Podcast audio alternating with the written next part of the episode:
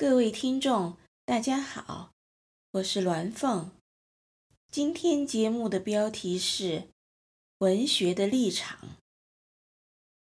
我的长篇历史小说《百年路程三部曲》有鲜明的立场，在小说中，主要是通过人物经历、见解和历史事件来表达。在我的介绍文章和广播中，则是直接表达。在中国大陆这么多年的政治高压和文字狱，大家都被吓破了胆，这种深深的恐惧已经融入血液。大陆的听众听到我这样对共产党直截了当的抨击，第一反应就是害怕，觉得心里咯噔一下。包括已经离开大陆、身在海外的，第一反应都是害怕。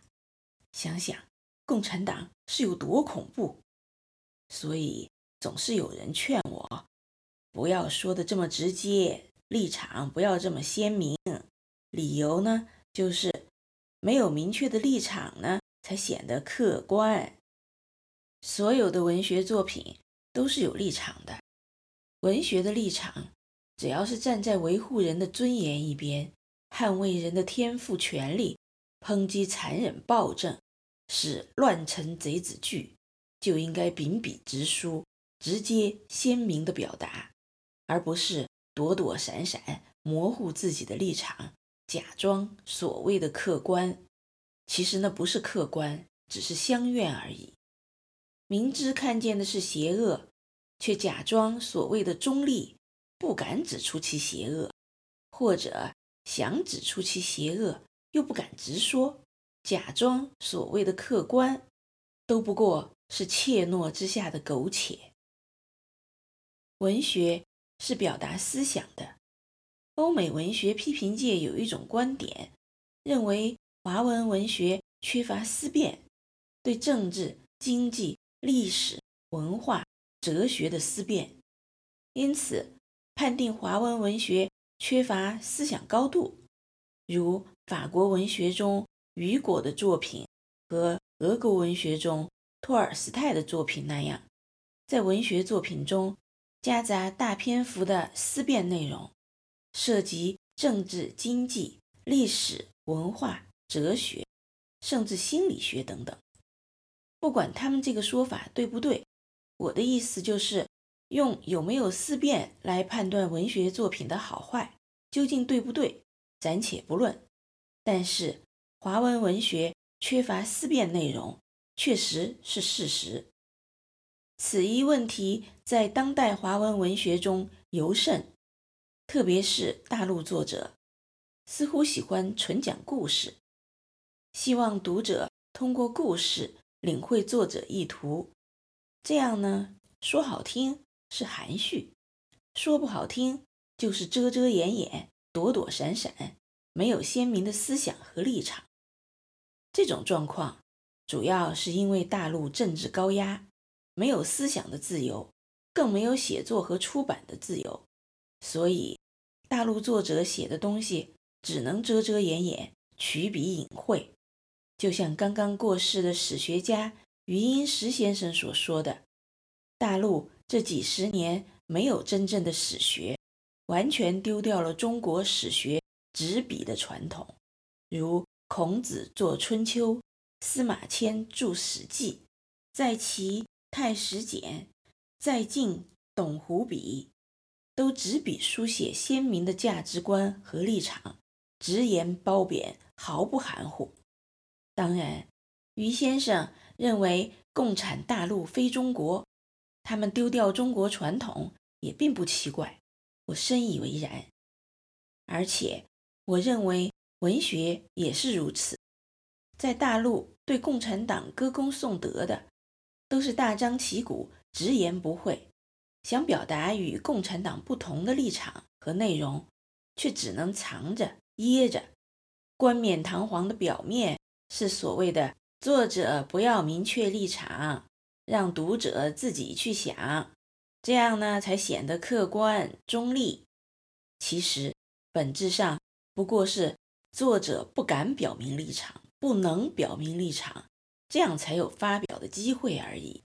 大陆这种情况，不如此，根本无以写作，更遑论发表、出版，甚至还有可能会性命不保。不单本人性命不保，家人都有可能性命不保。大陆几十年没有说话、写作、出版的自由，所以习惯性隐藏主题，绕圈子。这本是高压之下的无奈之举，但是被阉割了，本属不幸。如果还要拼命说阉割了才算艺术，才显功利，这种人之软弱无耻，也真莫此为甚。自己爬在地上久了。已经无法站立，反而认为站立的人太过突兀，太不含蓄，起码也应该蹲着呀。其实，古今中外的文学名著中，立场鲜明的作品是主流，绕圈子的倒是少见。因为在一个正常社会，作为正常人，写作出书不是为了要遮掩自己的想法和立场的，恰恰相反。都是为了表达自己思想的，而且表达的时候并不需要刻意包装，假装自己没有立场。只有共产大陆以绕圈子为常态，而且认为这样隐藏观点才是好的，因为这样才能偷步发出来呀。所以大陆能够看到的，要么是对共产党的歌功颂德，他们都可以直截了当。立场鲜明，想表达点与歌功颂德不同的，就必须得藏着、掖着、隐瞒立场。久而久之，倒把这种躲躲藏藏当成本事了。这是一个扭曲社会的扭曲观念。出了大陆就被人当成怪谈，而这样的怪谈反而认为不对共产党歌功颂德的作品，竟然不隐瞒立场，竟然和共产党宣扬自己的时候。一样立场鲜明就不应该，好像立场鲜明是共产党的专利，又或者共产党这样做了，反对共产党就不能这么做。他们为什么不想想，共产党为什么总是立场鲜明？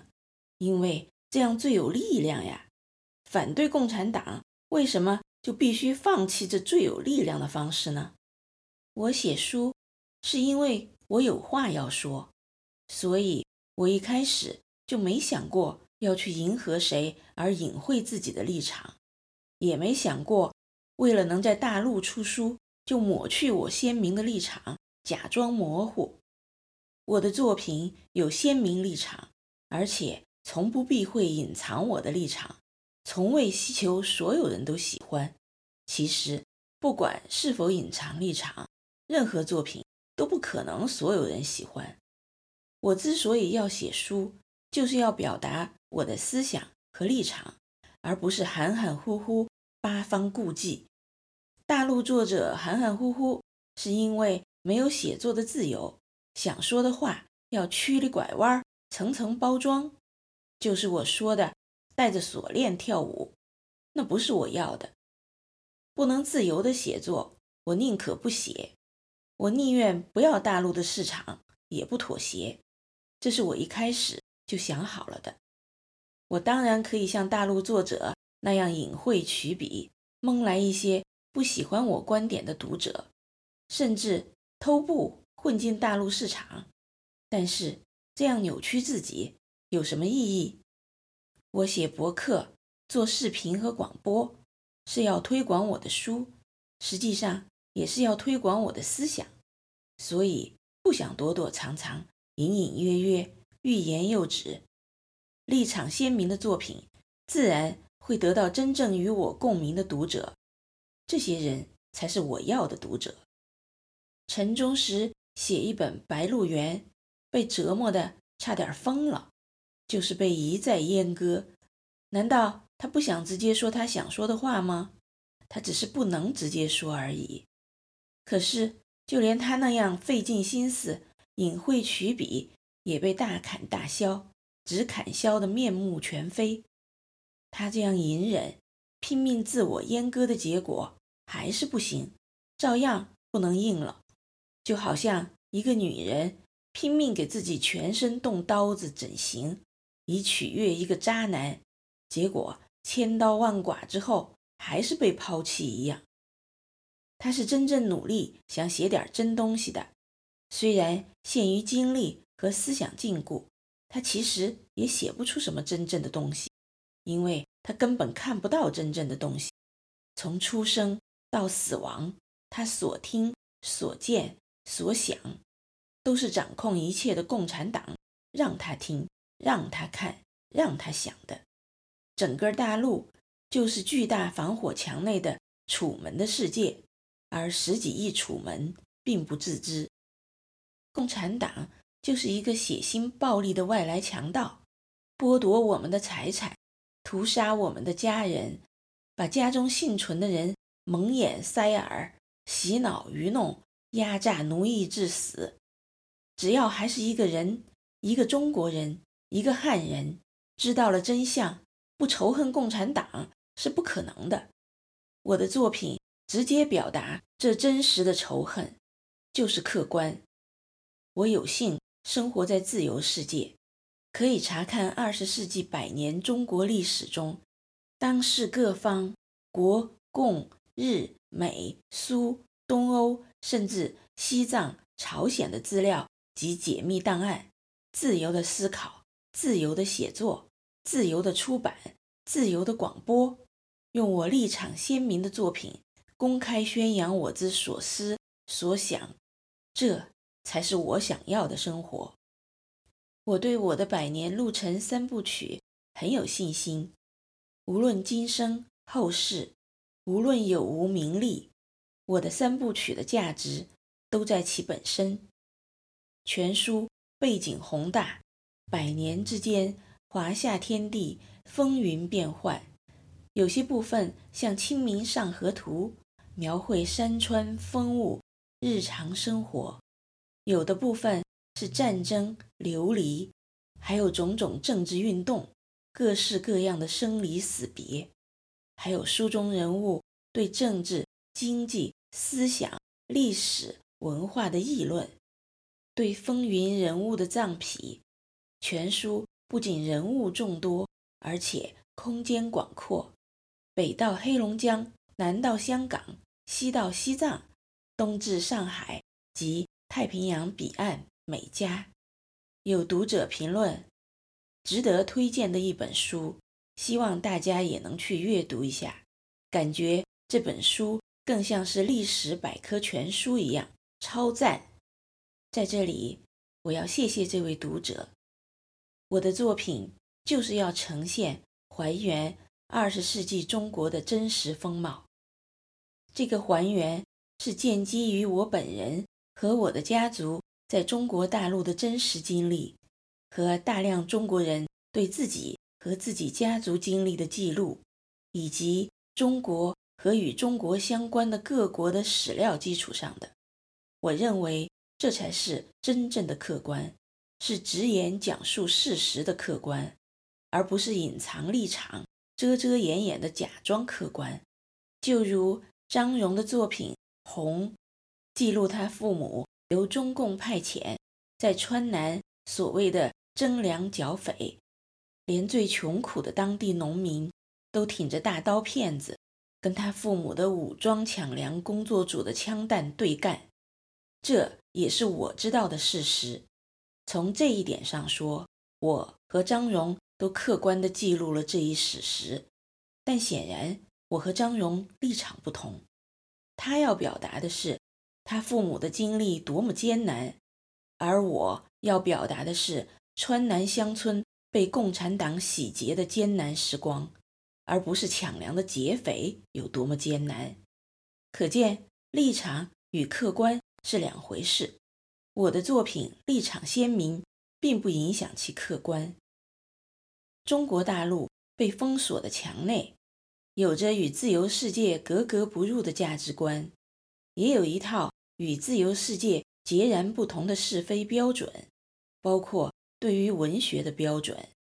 自由世界的价值观难以入墙，而墙内的价值观却极力往外推。但是，无论共产党如何给大外宣下血本儿，用力推他们那套扭曲的价值观，他们在自由世界都注定失败，除非把全世界纳入他们的占领区，成为共产中国前三十年那样闭关锁国的沦陷区，或者给全世界建防火墙，让全世界的人都和中国大陆的人一样，完全被共产党蒙眼塞耳，共产党成为所有人唯一的信息来源。因此，就像朝鲜不可能有真正的文学一样，中国大陆也没有。自由世界没有人会拿朝鲜的文学标准当标准，同样，自由世界也不可能用大陆那种遮遮掩掩、含沙射影的扭曲手法来衡量文学作品。自由是一切创造的源头，自由世界才是人的世界。